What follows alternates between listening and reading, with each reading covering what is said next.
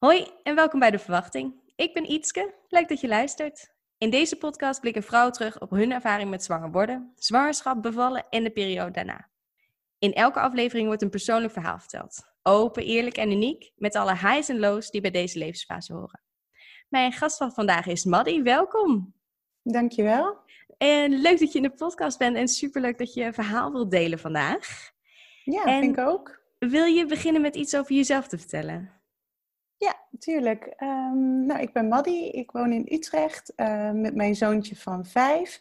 En ik werk als doula en zwangerschapsdocent. Hartstikke leuk. Ja, en we gaan inderdaad over uh, de bevalling en uh, de zwangerschap van je zoontje hebben vandaag. Ja. Ehm, was de zwangerschap een verrassing of hadden jullie het gepland? Het, ik wilde heel graag zwanger worden en we hadden dat met elkaar ook besproken. Um, dat was wel heel leuk ook. Uh, ik wilde zelf al. Ik had een heel grote kinderwens, dus ik wilde heel graag een kindje krijgen. En mijn vriend wist dat ook, maar um, die had nog iets meer tijd nodig dan ik. En um, die is op een gegeven moment helemaal in zijn eentje op vakantie gegaan. Um, helemaal in stilte en in rust. En die kwam terug. En ik kan me herinneren dat hij s'avonds thuis kwam. En dat bijna als een soort huwelijksaanzoek was. Dat hij zei van Maddie, ik wil heel graag met jou een kindje. En um, nou, dat was het moment dat ik uh, uh, stopte met de anticonceptie. En ik denk dat ik drie maanden later zwanger was. Nou, hartstikke fijn. Ja. Leuk. Maar een bijzonder moment inderdaad om elkaar dan weer te weer zien na een uh, wat langere tijd. En dan gelijk zo, we gaan dit samen doen. Ja, dat was heel gaaf. Ook omdat ik voor, men, voor mij die wens dus heel groot was. En um, en ik niet wanneer, wist wanneer het moment zou zijn dat hij er klaar voor was. En ook ja. niet wist dat hij in zijn eentje daar uh, op vakantie heel druk over na aan het denken was geweest. Ja. Dus dat was wel uh, ja, een hele leuke verrassing. Ja, mooi. En hoe verliep de zwangerschap? Uh, die verliep in eerste instantie heel goed. Eigenlijk um, Um, dat de verloskundigen steeds zeiden, nou, volgens het boekje, kindje groeit goed, uh, met jou gaat het goed. Uh, het was wel zo dat ik um, heel veel last had van misselijkheid. Ik kan me nog herinneren eigenlijk dat, dat ik net wist dat ik zwanger was. En dat ik mijn vriend aan de telefoon had vanaf mijn werk in de pauze. En dat ik zei van, nou, ik voel me misselijk, een beetje draaierig en zo. En dat hij zei, ja, jij weet nu dat je zwanger bent. Dat zit gewoon tussen je oren. Je denkt dit te voelen. Uh, maar dat, werd toch wel, dat was toch wel echt zo en het werd snel erger. Um, dus um, ik ben toen ook wel gauw um, wat gaan gebruiken tegen de misselijkheid. Ik had van die reistabletjes, omdat uh, uh, ik echt wel elke ochtend moest overgeven en moeite had met vroeg opstaan om naar mijn werk te gaan. En ook op mijn werk moest overgeven. dus dat, dat was wel even lastig. Maar toen ik dat een beetje onder controle had en dat dat minder werd, kon ik heel erg genieten van de zwangerschap. Ja, ja. heerlijk. En ja. had je uh, van tevoren nagedacht over uh, hoe je zou willen bevallen, waar? En uh, ja, had je iets van een bevalplan gemaakt? Nou, toevallig heb ik uh, voor dit interview mijn bevalplan opgezocht. Omdat ik heel nieuwsgierig was van, goh, wat, wat had ik nou eigenlijk opgeschreven? In mijn herinnering was het heel kort en bondig. En dat het, ik kon me herinneren dat ik een vragenlijst van de verloskundige kreeg Um, en dat ik die netjes heb beantwoord en dat dat het was, het maken van mijn bevalplan. Maar um, het heeft me wel positief verrast wat ik erin teruglas. Um, ik, wil, ik wilde graag in het geboortehuis bevallen. Een of andere manier had ik zelf het idee dat ik me juist in het ziekenhuis wel op mijn gemak zou voelen. Uh, meer dan thuis. Of dat ik dat liever, dat ik dat prettiger vond. Dat ik dan makkelijker zou kunnen ontspannen omdat ik wist dat alle zorg voorhanden was. Um, en ik heb in mijn geboorteplan staan dat ik graag rust wilde en dat ik wilde dat de dingen goed uitgelegd werden. Um, wat ik daar ook in teruglas, dat ik er een beetje tegenop zag om te weten welke personen erbij aanwezig zouden zijn. Dat ik dat niet, dat het onzeker was wie er dan bij zou zijn, los van uh, mijn vriend. Um, en ik heb staan dat ik graag wilde dat er foto's werden gemaakt en dat de navelstreng lang uitgeklopt zou laten worden. Ja. En dat was het eigenlijk. Ja. Want je werkte toen nog niet in de geboortezorg, toch? Nee, ik werkte toen uh, uh, als leerkracht in het basisonderwijs en ik uh, gaf leiding in een kinderdagverblijf. Ja, Ja. En had je nagedacht over pijnbestrijding of, of op andere manieren ook voorbereid op de bevalling? Ja, ik had het idee destijds dat ik me heel goed had voorbereid en goed had ingelezen. Ehm, daar denk ik nu een beetje anders over. um, nu zie ik dat het eigenlijk nog heel beperkt was.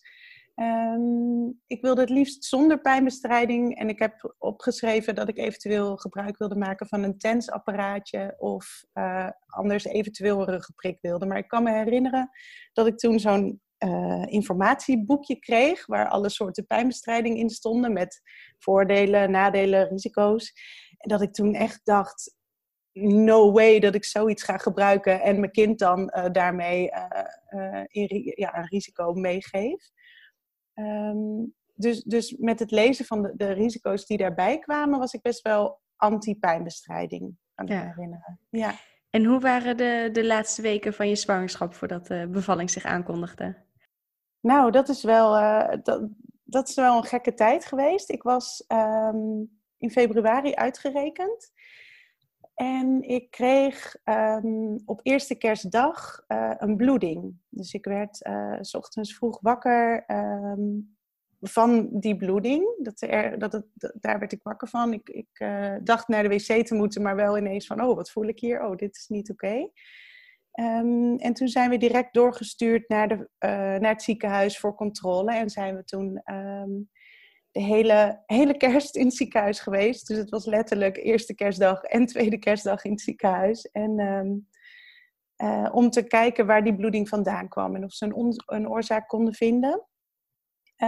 Die oorzaak hebben ze niet gevonden en we gingen eigenlijk weer naar huis met de mededeling van goh, hè, alles ziet er in orde uit, je kindje doet het goed. Maar uh, het kan zijn dat je nog een keer een bloeding krijgt. en dan gaan we dan weer verder kijken. Nou, prima. Dat was wel voor ons een moment dat we dachten: oké, okay, um, laten we in ieder geval zorgen dat die kinderkamer klaar is en kijken wat we nog nodig hebben. En uh, van, oh ja, er gaat straks een keer een bevalling komen. Ja. Um, dus da daar kwamen eigenlijk een beetje de eerste zorgen. Um, toen en dat was ook het punt dat mijn vriend zei van oké, nu ga je niet meer werken. Want um, ik had daarvoor um, best wel vaak ook harde buiken al. Dus ik moest wat rustiger aandoen. Dat deed ik ook wel. Dus ik uh, werkte wat kortere dagen. Ik had heel fysiek werk op dat moment. Uh, maar toen kreeg ik ook die bloeding nog erbij. En um, dus toen hebben we ook besloten van nee, dat is niet verstandig. En dat beaamde de verloskundige ook wel. Dus toen ben ik gestopt met werken. Maar dat is dan best plotseling eigenlijk. Um... En hoeveel weken was je toen? Rond de 30? Ja, ik zit even uh, terug te denken. Dat is denk ik 32 weken geweest. Ja. ja. En uh, had je nog een bloeding gekregen of hoe, hoe verliep het na die eerste ziekenhuisopname? Daarna um, heb ik dus rustiger aangedaan door te stoppen met werken. Um, ik was ook al gaan stoppen met sporten, wat ik daarvoor nog wel deed toen is er een tijdje eigenlijk niks geweest. Gewoon uh, rust en deden we onze dingetjes. En um, op de dag van de bevalling uh, begon het weer met een bloeding. En um, ik kreeg ochtends om half vijf een bloeding. Uh, ook weer op dezelfde manier in bed. En dat gebeurde. En wij hadden eigenlijk het idee van oké, ja, dan gaan we weer. Dit, dit, is, eh, dit gebeurt even en dan is het straks weer voorbij. En dan gaan we weer wachten tot echt de bevalling komt. Um, we hadden wel de verloskundige gebeld.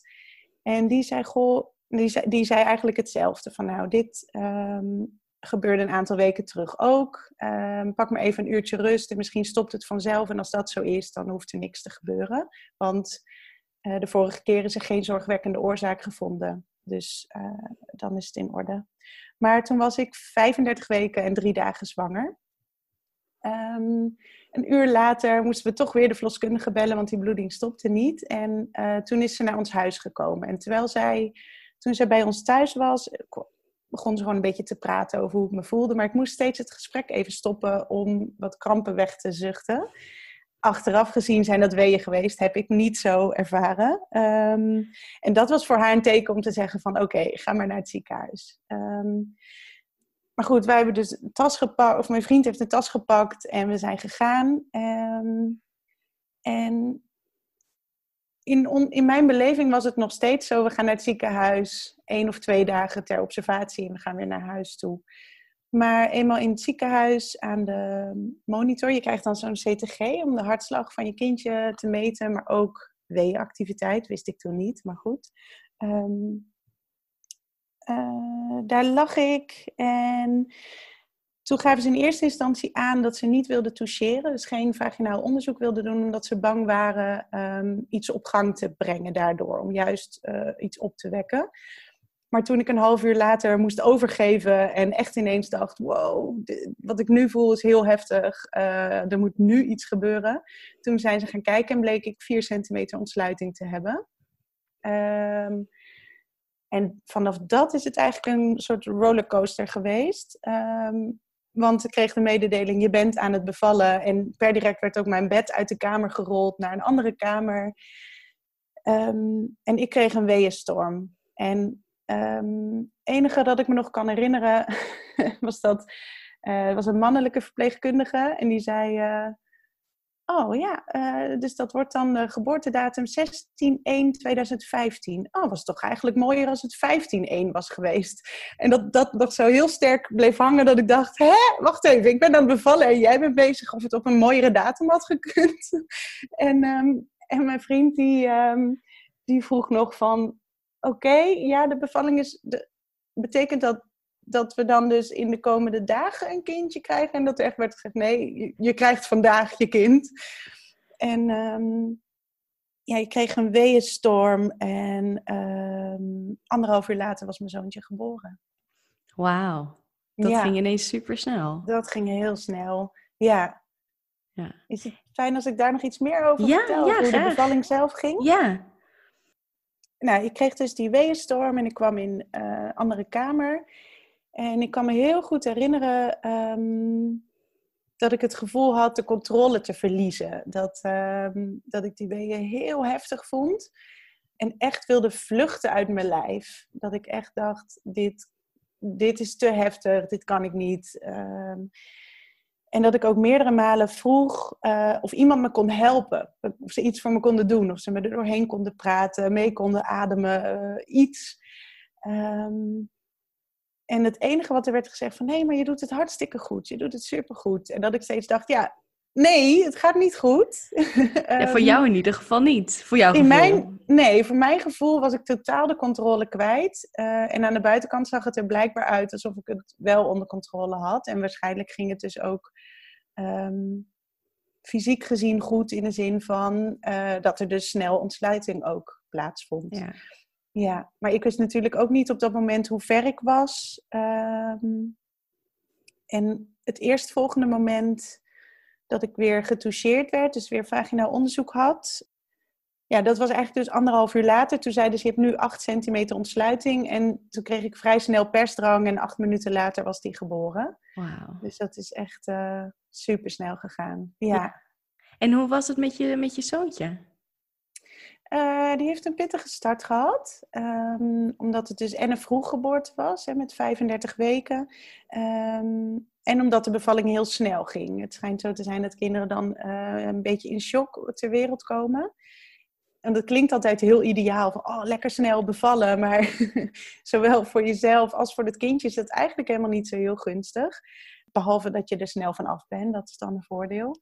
Um, maar hij had het pittig. Um, ik wilde bijvoorbeeld dat de navelstreng later uh, doorgeknipt zou worden, maar hij lag bij mij op de borst. En toen moest hij ook een beetje op gang geholpen worden.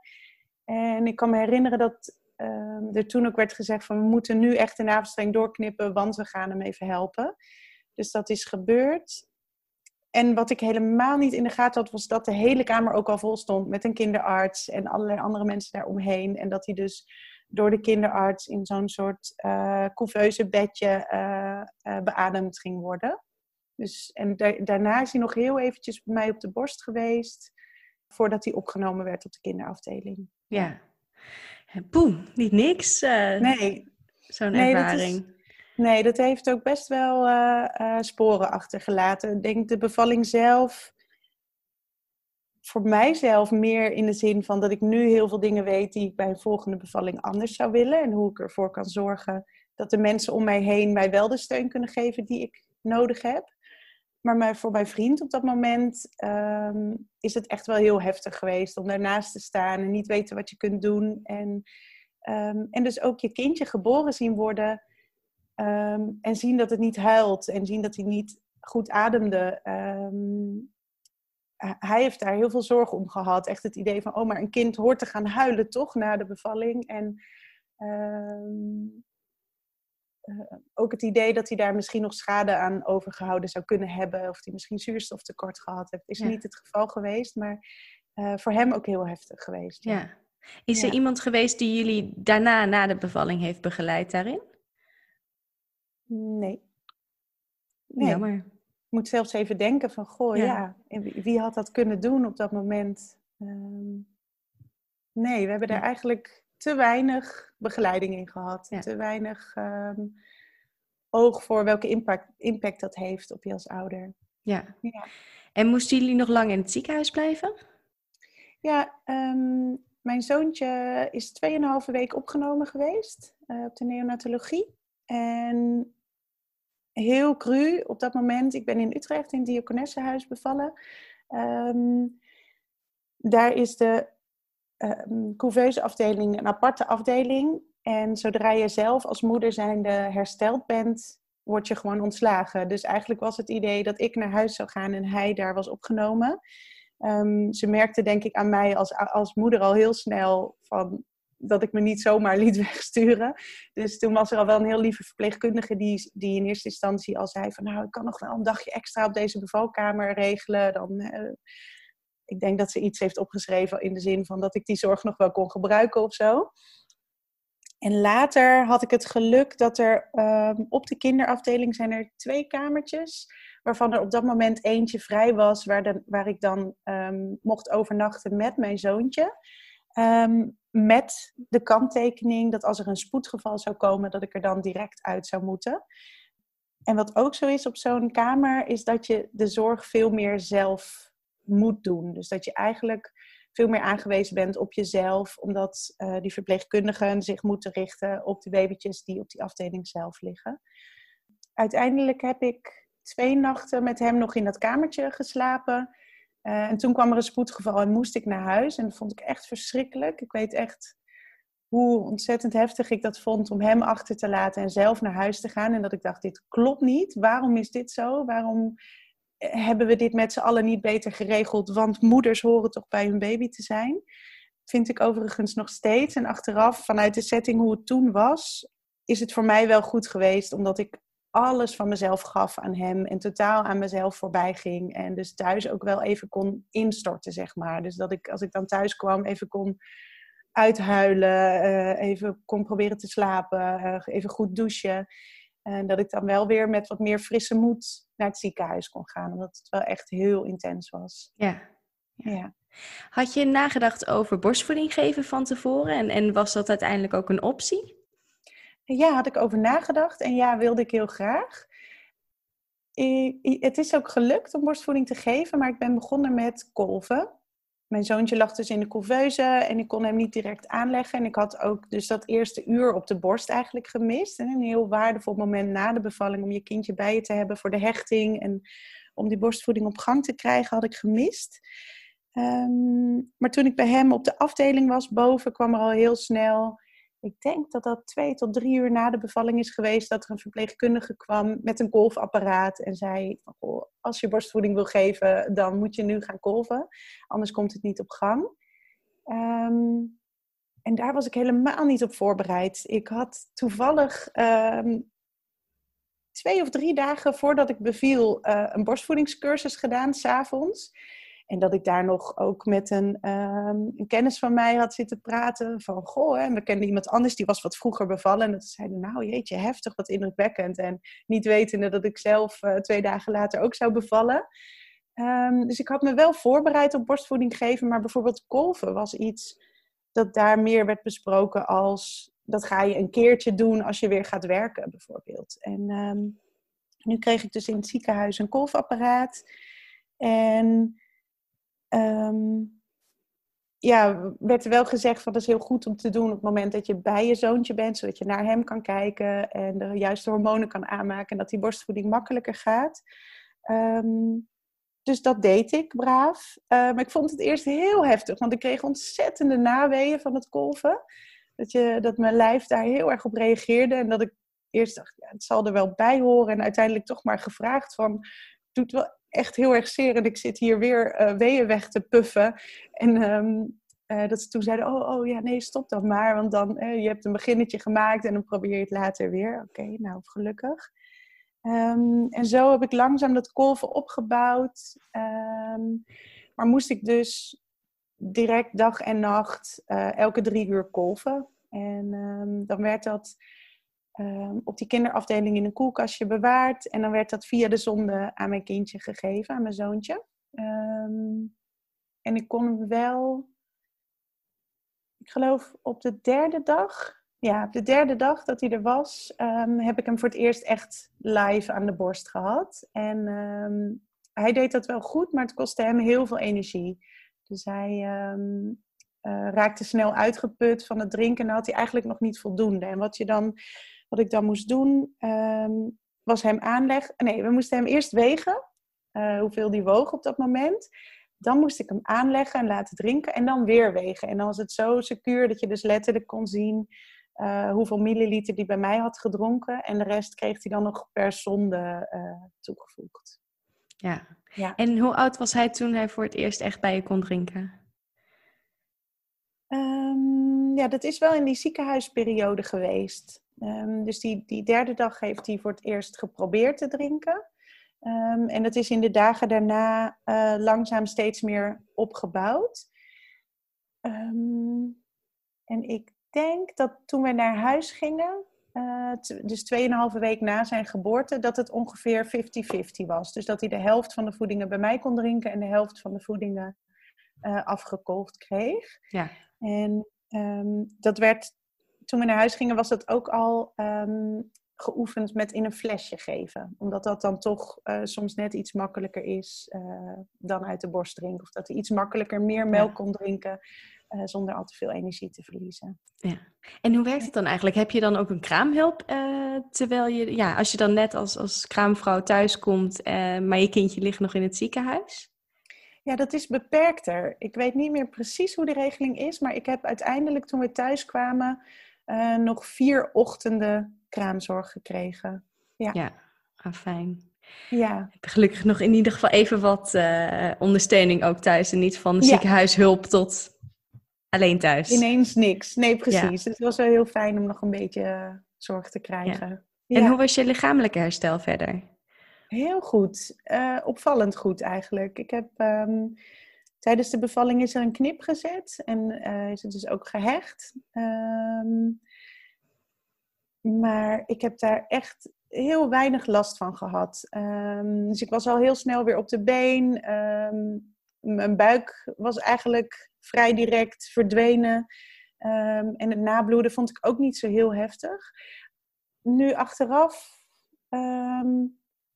weet ik ook niet zo heel goed of dat ook voor een deel is hoe ik het heb ervaren, omdat er gewoon geen, letterlijk geen tijd voor mezelf was en geen ruimte om daar echt bij stil te staan, want we hadden die zorg voor ons zoontje en alles draaide daarom. Ja. Dus ja, ik kan me, ik kan me wel herinneren dat um, na de bevalling um, dat ik had gedoucht en twee uur later dus naar hem toe ging, um, werd ik in een rolstoel naar boven gereden uh, door mijn vriend. En dat toen de verpleegkundigen op die afdeling zeiden: Oh jeetje, maar de meeste moeders die komen met hun bed naar boven toe. Die blijven gewoon liggen na zo'n bevalling als het jij hebt gehad. En dat ik dacht: oh, Nee, we gaan, dat gaan we niet doen en dat hoeft ook helemaal niet. Um, dus ik weet niet zo heel goed of ik niet zo goed voor mezelf kon zorgen of wilde zorgen. Um, maar tegelijkertijd ging dat dus ook wel prima. Ja. Hebben jullie nog zorgen gehad om de gezondheid van jullie zoontje? Hij had in de periode in het ziekenhuis um, wat dipjes in zijn zuurstofgehalte in het bloed. Dus hij, en hij stopte af en toe met ademhalen. Um, dat was ook een reden waarom hij in het ziekenhuis moest blijven, omdat daar de apparatuur ook was om zijn longetjes ehm, open te laten gaan. Ehm, en om dus uh, zuurstofwaardes te blijven checken in zijn bloed. Dus totdat dat goed was, mochten, konden we nog niet naar huis met hem. Mijn vriend heeft daar heel veel zorgen om gehad. Ik minder. ik denk dat ik zowel tijdens de zwangerschap als um, daarna heel veel vertrouwen had in hem, in, in, mijn, in, ja, in mijn zoontje dus. Uh, en dat het gewoon goed voelde. Ik voelde me goed bij hem, ik had daar heel veel vertrouwen in. En mijn vriend heeft zich wel meer zorgen gemaakt, vooral over of hij niet achteraf nog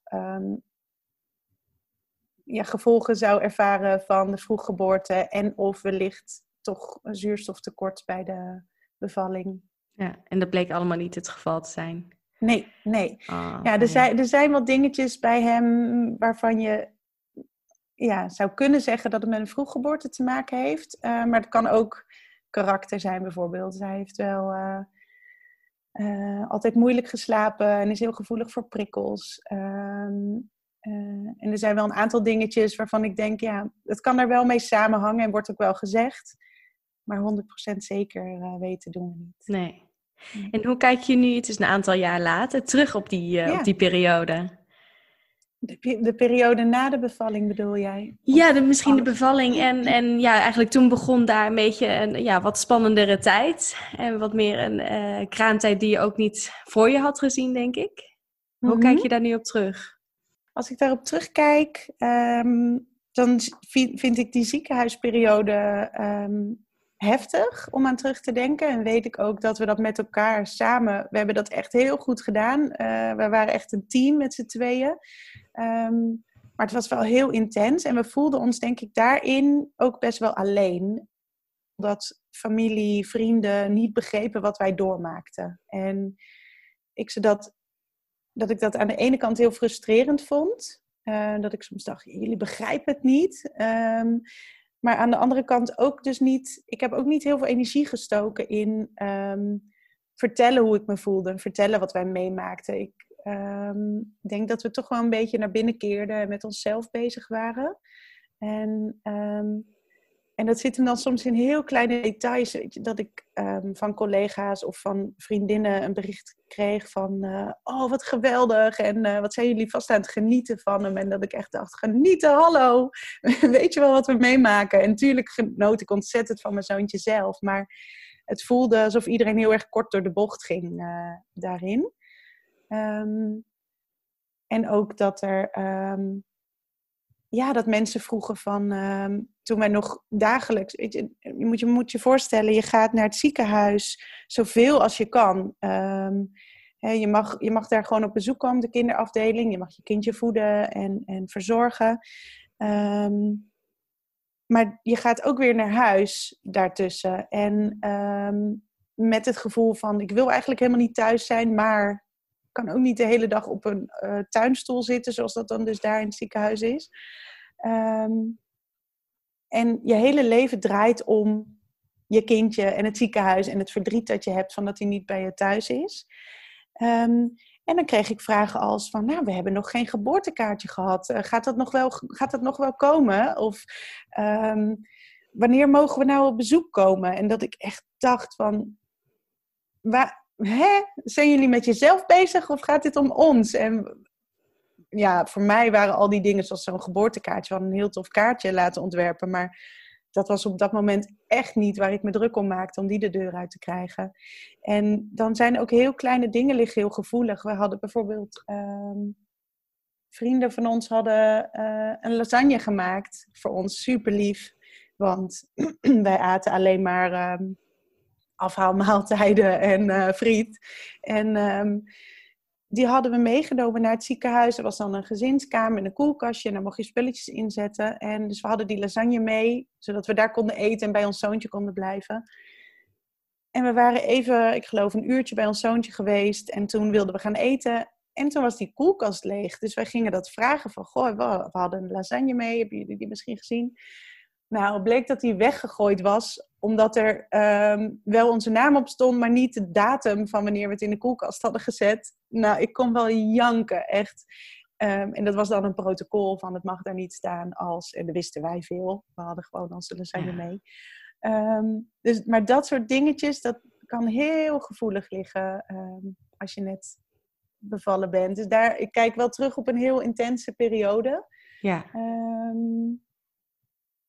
En ook wel hopende dat mocht ik nog eens een keer een kindje krijgen, dat dat ook heel anders kan gaan. Ja, kan ik me voorstellen. En heb je misschien tips van uh, als, als die uh, met een kindje die het langer in het ziekenhuis ligt, bijvoorbeeld? Nou, sowieso zou ik met de kennis die ik nu heb, uh, bij een vroeggeboorte kiezen voor een ander ziekenhuis. Um, je hebt nu ook ziekenhuizen waarbij je moeder-kind afdelingen hebt, waarbij dus kind en moeder bij elkaar kunnen blijven en je allebei zorg ontvangt. Dus, dus dat vind ik een heel belangrijke. Um, zou in elk ziekenhuis zo moeten zijn, wat mij betreft. En ik denk dat het ook iets is wat je mee kan nemen ook, net zoals dat je een bevalplan kan maken of geboorteplan, uh, dat je ook een plan kan maken voor de kraamtijd. Uh, vind ik eigenlijk ook heel waardevol voor als je dat voor thuis doet.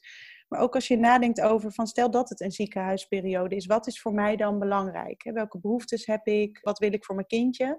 En dat de zorgverleners om je heen dat dus ook weten. Ik kan me herinneren dat er toch best wel dingen zijn geweest waarbij een ander mij vertelde hoe we dat gingen doen. Um, en dat tenzij je zelf goed na hebt gedacht over hoe jij het wil, uh, het op een bepaalde manier standaard wordt gedaan. Um, ik had bijvoorbeeld allerlei natuurlijke verzorgingsproducten voor mijn zoontje.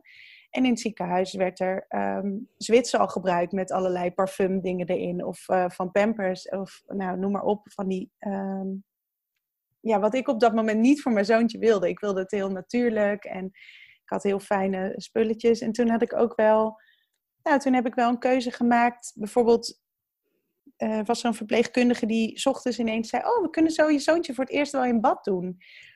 En dat zou dan dus met Zwitserproducten zijn op dat moment. En dat ik toen voelde van ja, het lijkt misschien heel pietluttig, maar ik heb liever dat wij morgen rustig weten van we gaan vandaag ons kindje in bad doen en ik neem lekker ons eigen badspulletje mee. En dan gaan we, dat, gaan we hem op die manier wassen. Dan dat ik het nu doe, omdat het nu zich ineens voordoet eh, met hoe jullie het hier doen. Dus ik had ook daar, ook in zijn kastje, um, naast de couveuse een kastje. En daar had ik dan ook zijn eigen billendoekjes in liggen. En um, had een eigen knuffel meegenomen naar het ziekenhuis. Om toch het zo eigen mogelijk te maken. Ja. Uh, en dat, ik merk wel, als ik het zo zeg, denk je misschien, jeetje, waar gaat het over? Maar Um, als er al zoveel misgaat en als je zoveel zorgen hebt, dan kunnen dat net kleine dingen zijn om houvast in te vinden. En het gevoel te hebben dat je het nog enigszins op je eigen manier kan doen en nog enigszins als thuis kan maken. Ja, en ik denk ook juist zoiets als de geur van je kindje is enorm uh, persoonlijk. En als je altijd hebt gedacht van ja, mijn, mijn kindje ruikt straks naar Zwitser, want dat vind ik een heerlijke geur, dan is dat gewoon hoe het hoort. En als je iets hebt gedacht van, nou, weet je, ik vind dit een hele prettige geur. En je krijgt ineens je kindje en het ruikt heel erg anders. Dat is, ja, ik vond het persoonlijk zoiets apart. Ja. En dat, ja, dat klinkt heel banaal, maar toch, de, je, je geur van je kindje is toch ook een beetje hoe je het herkent. En, en ja, ja. hoe dat voelt gewoon. Ja, dat is, dat is het precies. Ja, ik weet ook nog... Um ook zijn eerste kleertjes waren. Hij kreeg uiteindelijk een rompertje van het ziekenhuis aan. Een, uh, een rompertje met roze hobbelpaardjes erop. Um, want uh, wij hadden kleertjes voor hem. Maar die waren veel te groot. Want die past, hij paste ook nog helemaal niet in een maatje 50. En dan heb je ook nog allerlei slangetjes en toeters en belletjes aan dat lijfje. Um, dus toen zij vroegen om kleertjes, hadden we dus wel kleertjes, maar zeiden ze, ja, dit gaat hem niet worden. En kreeg hij dus iets van daaraan, wat heel lief was. Maar het is wel het eerste beeld van jouw kindje met kleertjes aan, waarvan je voelt van, maar dit is niet, dit zijn niet zijn kleertjes, dit is niet eigen, dit is niet van ons. En um, ja, dus daar uh, wil je heel graag inderdaad dat het bij je past en dat het vertrouwd voelt. ja. ja. Nee, ik denk ook, misschien is dat ook een leuke om mee te geven. Ik heb uh, zelf, omdat ik een tijd lang dacht dat ons zoontje te vroeg geboren zou worden. Uh, er waren wat medische complicaties, met een lang verhaal. Um, Dus een paar uh, van die mini-pakjes, maat 44, van die prematuurkleertjes gekregen en gekocht. En die ja. geef ik nu ook door naar mensen in mijn omgeving. om dat toch gewoon maar te hebben, voor het ja. geval dat, er, ja, dat het kindje toch eerder komt. Wat en goed. dan kan je dat zelf lekker wassen. Ruikt het naar je eigen huis eigenlijk? Ja. En heb je toch iets meer controle om eh, ja, te beslissen van... oh ja, oké, ons, eigenlijk ons lievelingspakje is misschien dan te groot. Maar we hebben nog even een noodsetje wat, eh, wat ook gewoon gebruikt kan worden. We hebben iets bij ons dat ook, ja, oh wat Ja. goed. Nou, Ja. dat is wel echt een heel mooi idee. Ja, ik denk dat, eh, dat dat heel fijn is om door te kunnen geven. Ja, Ja. dat eh, zou ik heel fijn gevonden hebben als ik dat had in die tijd. Ja. Ja. Wat zou je aan andere vrouwen willen meegeven? Ehm, wat ik zou willen meegeven is om, dat het heel belangrijk is om na te denken ehm, hoe jij de geboorte van jouw kindje voor je ziet. En dat je daarbij ehm, voor ogen houdt dat het jouw bevalling is en jouw kindje. Het gaat om jouw lijf. En dat jij eigenlijk degene bent die ehm, in regie is. Met alle hulp van de mensen om je heen. En dat je de kennis van de experts kan gebruiken. Maar dat de zorgverleners ehm, jou proberen te helpen vanuit wat zij denken dat het beste is, of waarvan zij denken dat jij behoefte aan hebt. Maar als ze jou niet goed kennen en niet goed weten wat jij wil, ehm, dan is de kans groot dat er dingen gebeuren ehm, waar je misschien achteraf vervelend op terugkijkt, of die je eigenlijk graag anders had gewild. En ik heb bij mijn bevalling heel erg ervaren dat er dingen gedaan zijn waarvan ik achteraf denk van hé, maar waarom eigenlijk en waarom hebben jullie mij niet gevraagd of ik daarachter stond? Er, is ehm, er is bij mij een knip gezet waar ik wel ehm, toen. Daarvan hebben ze wel gezegd, die begreep ik. Mijn zoontje was, ehm, ze maakte zich zorgen om mijn zoontje en eh, zijn hartslag dipte te veel. Dus, dus ze zeiden, hij moet nu echt geboren worden, dus ik ga een knip zetten. Oké, noodsituatie. Maar er is bijvoorbeeld ook een oxytocineprik in mijn been gezet na de bevalling, ehm, zonder daar te vragen of ik dat wilde of zonder uit te leggen waarom ze eh, dat graag wilden doen. Ehm, er is tijdens de bevalling ook een ehm schedelelektrode op mijn, op mijn zoontjes hoofdje geplaatst. Eh, daarmee wordt de hartslag van het kindje geregistreerd. Ehm, maar vaak is dat ook met de banden van buitenaf te doen. En je hebt als ouder zijnde ook de keuze om dat niet te doen. En wat ik ook niet wist, eh, er werd gezegd van eh, we plaatsen een draadje op zijn hoofdje. Dus ik dacht gewoon, er wordt iets opgeplakt, net zoals dat er iets op mijn borst wordt geplakt. Maar er wordt echt een heel klein schroefje in het hoofdje gedraaid. En daar schrok ik achteraf heel erg van, dat ik zelf door middel van dingen lezen en bespreken erachter kwam van wow, ze hebben dat gewoon bij mijn kindje gedaan. Ehm, en ik wist dat niet. En ik heb er niet expliciet toestemming voor gegeven, maar dat werd gewoon gedaan. Ehm, zo zijn er heel wat dingen. Of net zoals dat ik op mijn rug lag en dat ik heel actief van buitenaf werd gedirigeerd hoe ik moest persen. Terwijl mijn lijf dat heel mooi deed en die weeën heel mooi aanmaakte. Maar er werd echt gezegd van, pak je benen beet, trek je knieën naar je toe, hap lucht, kin op de borst en persen en zo hard mogelijk. En dat ik ook zelfs op dat moment nog iets kon, vaag kon herinneren van zwangerschapscursus. Van, oh, volgens mij moest het niet op deze manier. Maar ik werd zo overvallen door dat een ander mij vertelde wat ik moest doen, dat ik dat maar braaf deed. Eh, En dat is wel iets wat ik eh, hoop dat minder vrouwen meemaken tijdens de bevalling. Waarvan ik echt vind dat dat niet zo zou moeten zijn. Ja. Ja, En jij helpt natuurlijk ook vrouwen in je rol als, als doula tijdens eh, ja, de voorbereiding van de bevalling en eh, de bevalling zelf en de periode daarna. Hoe eh, Mhm. ben je daarin gekomen? ja. nou mijn bevalling, mijn eigen bevalling heeft daar wel het laatste zetje in gegeven. Ik was altijd al wel gefascineerd door zwangerschap en geboorte. Ehm, en voordat ik zwanger raakte, was ik ook al bezig met ehm, babymassage en ik gaf draagdoekconsulten, waardoor ik ouders kon helpen in eh, ook in een stukje hechting hè, tussen zichzelf en hun kindje. Ehm, dus ik vond dat heel mooi en wilde daar steeds meer mee. Ik merkte dat ik ouders heel graag wilde begeleiden daarin. Ehm, en na mijn bevalling merkte ik echt van, ik heb me alleen gevoeld tijdens die bevalling. Mijn vriend die stond erbij en vond het ook heftig. Die had ook support kunnen hebben. Ehm, en er stonden allemaal mensen aan mijn bed die ik niet kende en die ook niet wisten wat ik graag wilde. Ehm, en dat heeft er wel voor gezorgd. Ehm, in eerste instantie dacht ik, ik ga zwangerschapscursus geven. Dat doe ik nu ook. Maar toen ik de opleiding tot doula zag, dacht ik, ja, dit is het. Er zit, ehm, ik heb nu zoveel over verloskunde, zoveel kennis over wat er allemaal mogelijk is. En waar ik vrouwen en hun partners nu bij help, is ehm, die kennis te delen. Want pas als je weet wat er allemaal mogelijk is, kun je ook oprecht keuzes maken. Keuzevrijheid, dat is heel fijn. Maar als je niet weet wat je kan kiezen, uh, dan vervalt dat eigenlijk al. Um, dus wat ik heel fijn vind, is dat ik die vrouwen leer kennen in aanloop naar de bevalling toe. En we spreken over welke mogelijkheden er zijn, over hoe ze zich voelt, of er eventuele angsten zijn of spanning.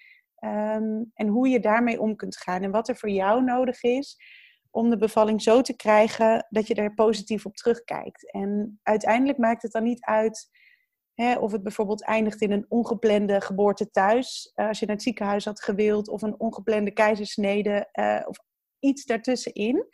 Um, als je weet dat je continu ondersteuning hebt van iemand die jou goed kent, uh, die met jou in gesprek gaat en met je meedenkt in wat er mogelijk is. En dat is wel iets wat ik alle vrouwen gun. En dat hoeft niet per se in de vorm van doula, van een doula, maar um, ik ben heel blij dat ik dat nu wel kan betekenen voor vrouwen. Ja, lijkt me echt een ontzettend mooi vak ook uh, om uit te kunnen oefenen.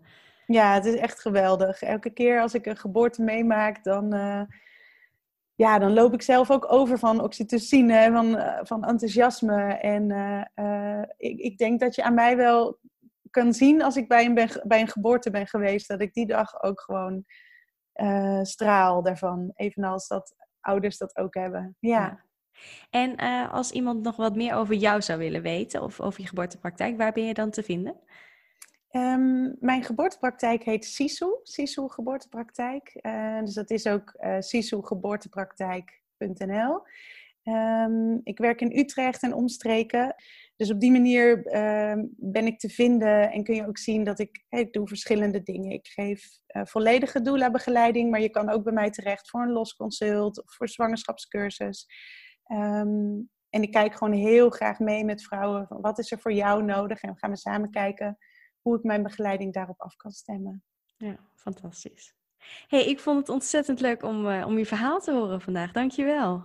Graag gedaan. Ja, het is ook fijn om te vertellen. Goed om te horen. En dat was ook weer voor deze aflevering van de verwachting. En de komende dagen post ik uh, meer over deze aflevering op Instagram. En ik ben super benieuwd wat jij ervan vindt. Dus als je een achter reactie achterlaat, dan vind ik dat super leuk. En uh, binnenkort ben ik weer terug met nieuwe mooie verhalen. Tot dan!